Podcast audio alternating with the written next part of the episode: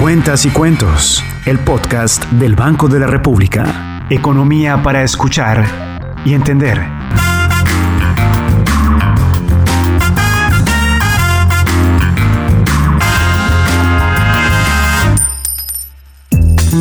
Un saludo muy especial para los seguidores y quienes nos ven en un nuevo episodio de Cuentas y Cuentos, el podcast del Banco de la República. Hoy tenemos nuevamente una invitada súper especial, Ana María Prieto, directora del Departamento de Sistemas de Pagos del Banco de la República, para hablar un poco sobre este tema, para que quienes nos han seguido sepan en qué está el banco en este tema, los beneficios que le puede traer este proyecto a toda la ciudadanía, pero para eso entraremos en detalle más adelante.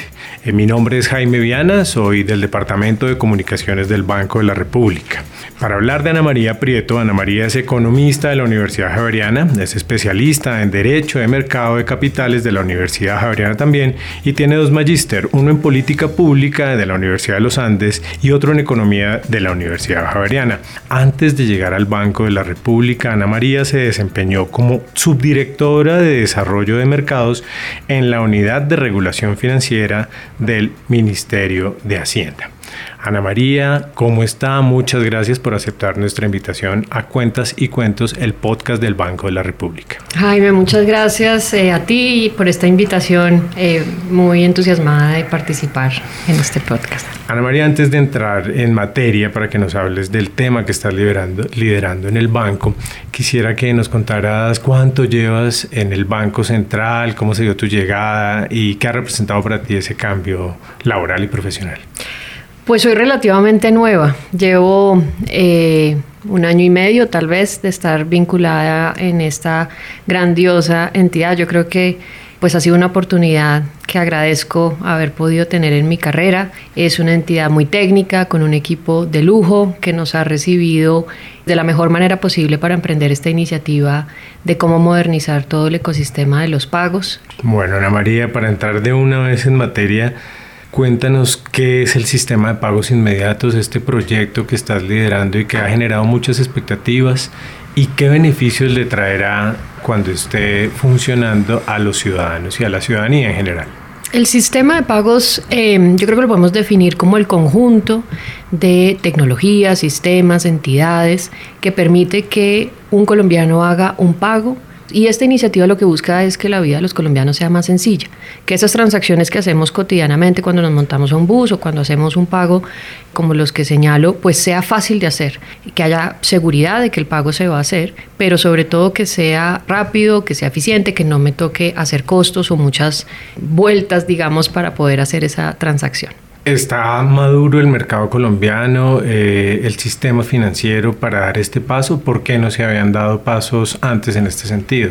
Sí, Colombia viene haciendo todo un esfuerzo eh, jalonado principalmente por la industria privada, por el sistema financiero en particular y algunos nuevos actores que hemos empezado a ver eh, especializados precisamente en la industria de pagos, de cómo se puede traer nuevas tecnologías, nuevos modelos de negocio y mejorar el servicio que se presta. Tenemos un problema en la que las soluciones privadas no están hoy todas conectadas, no hay una interoperabilidad, como le decimos o se conoce en la literatura. Y uno sí quisiera ver precisamente esa conexión para que no importa yo dónde tenga una cuenta, en qué entidad financiera, yo pueda hacer un pago, una transacción a cualquier otra persona que pueda comprar un aguacate en la calle sin tener que necesariamente recurrir al efectivo. Háblanos un poco del foro de sistema de pagos inmediatos que lideras hace aproximadamente un año y medio.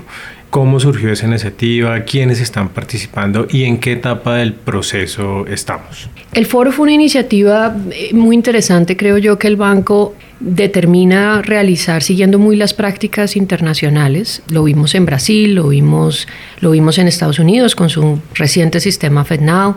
Lo hemos visto en varios mercados en donde tener ese diálogo con la industria es fundamental.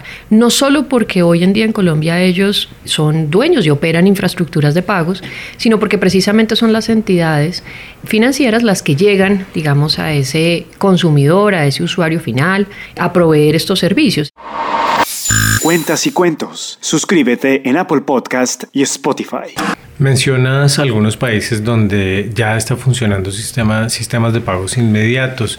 ¿El colombiano sigue algún modelo específico o toma las mejores prácticas de los mejores? Háblanos un poco de eso. Sí, yo creo que hemos hecho un esfuerzo eh, en el banco por tener una mirada muy de cerca a lo como eh, al, mundo y cómo en esos mercados se han venido desarrollando y enfrentando estos retos que yo creo que son comunes en, la mayoría de jurisdicciones. Eh, tenemos los mismos problemas y tal vez ese sobreuso o sobredependencia del efectivo está presente. Nosotros no estamos arrancando de ceros y el sistema que digamos, quiere montar el Banco Central, eh, no va a estar solo, va a estar, por el contrario, concurriendo, digamos, con estos otros sistemas privados. Así que nuestra arquitectura se parece un poco más quizá a la de Estados Unidos, donde hay una multiplicidad de agentes que esperamos que eso también redunde en una mayor competencia y mejor servicio. Y en estos países donde ya opera un sistema de pagos inmediatos, eh, ¿ha sido fundamental el rol de la banca central o ha dependido más de iniciativa del sector financiero? Yo creo que es una mezcla, pero el Banco Central es protagónico siempre. Es orquestador de la interoperabilidad, es orquestador de la definición de las reglas. No en todos los países necesariamente su rol es el mismo. En algunos casos es operador y ofrece la infraestructura. En otros casos es regulador. En otros casos incluso es supervisor. Y en algunos casos es los tres. Sin duda es una noticia que va a beneficiar a todos los colombianos, pero ¿cuándo será una realidad? Empezando ahora el segundo semestre en el segundo mes del segundo semestre, ¿en qué momento estamos del proyecto? Estamos en un momento bien interesante. El proyecto yo lo resumo eh, con dos frentes, grandes frentes de trabajo. Un frente tiene que ver con poner en marcha toda la nueva infraestructura que va a operar el banco. Siempre lo resumimos como que tiene tres componentes. Vamos a tener una cámara de pagos inmediatos, pero también un directorio centralizado donde va a estar, digamos, agregado todos los identificadores que son las cédulas o los celulares o los correos electrónicos que nos van a facilitar estas operaciones. Y luego tenemos, por último, el liquidador centralizado donde se va a poder realmente liquidar las operaciones 24/7/365 en tiempo real eh, y con un nivel de eficiencia mayor al que tenemos. Hoy en día que todo el mundo está hablando de cómo aprovechar la inteligencia artificial para sus diferentes eh, procesos industriales o empresariales, ¿qué beneficios le trae la inteligencia artificial al desarrollo del sistema de pagos inmediatos? Lo que nos permite es tener precisamente un funcionamiento mucho más eficiente, automatizar procesos, reducir costos operativos y que al usuario final le sea más fácil hacer esas transacciones. Fíjate, por ejemplo, lo que se está precisamente proponiendo en esa normatividad es que el ciudadano de a pie pueda iniciar un pago o una transacción simplemente diligenciando dos campos, el número celular a quien yo le quiero enviar la plata y el monto de la operación. Con esos solos dos datos debería ser suficiente eh, sin tener que preinscribir una cuenta o sin tener que eh, hacer otro proceso, digamos, adicional, enviar el dinero. Es una nueva manera en la que los recursos o el dinero se va a mover en la economía precisamente por eh, o gracias a esas nuevas tecnologías. Cuentas y cuentos. Economía para escuchar y entender. Otro tema también importante es posicionar el nombre de un producto, un proyecto como este para que sea de dominio público, para que todos puedan eh, hablar de un mismo tema y un mismo lenguaje. ¿Cómo ese tema? ¿Se ha hablado? ¿Se está trabajando en eso?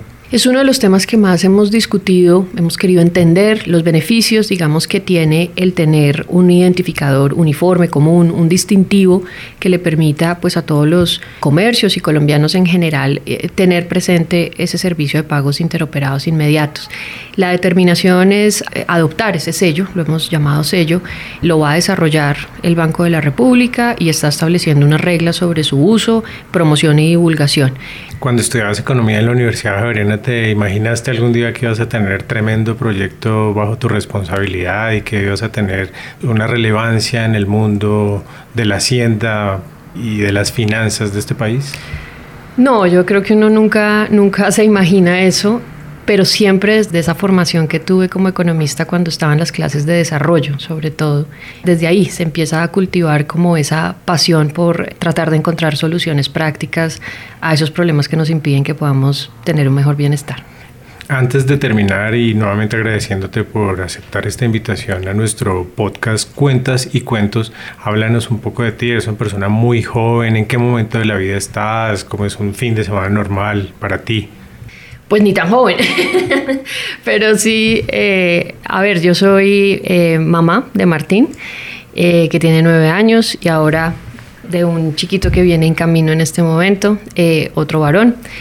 Eh, así que estamos en un momento muy especial. Mi esposo eh, Alex Campos, también economista, eh, pues estamos volviendo a, ser papás y eso siempre es una, pues una bendición y, y un orgullo poder completar la familia. Ana María, muchas gracias nuevamente por aceptar nuestra invitación. Ha sido una información muy importante para todos los colombianos. Esperamos que este proyecto se concrete en los términos que que sean correctos y que beneficien en algún momento a, nuestra población. Esperamos que aceptes una próxima invitación para que nos cuentes que este proyecto va a ser realidad y nuevamente muchas gracias. Esperemos que sí, muchas gracias a ustedes. Muchas gracias también a todos los que nos escuchan por acompañarnos en otro episodio de nuestro podcast Cuentas y Cuentos.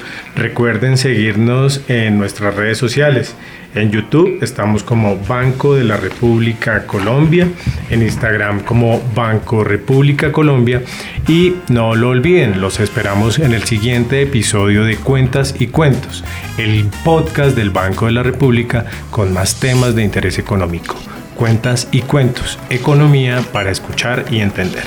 Cuentas y Cuentos.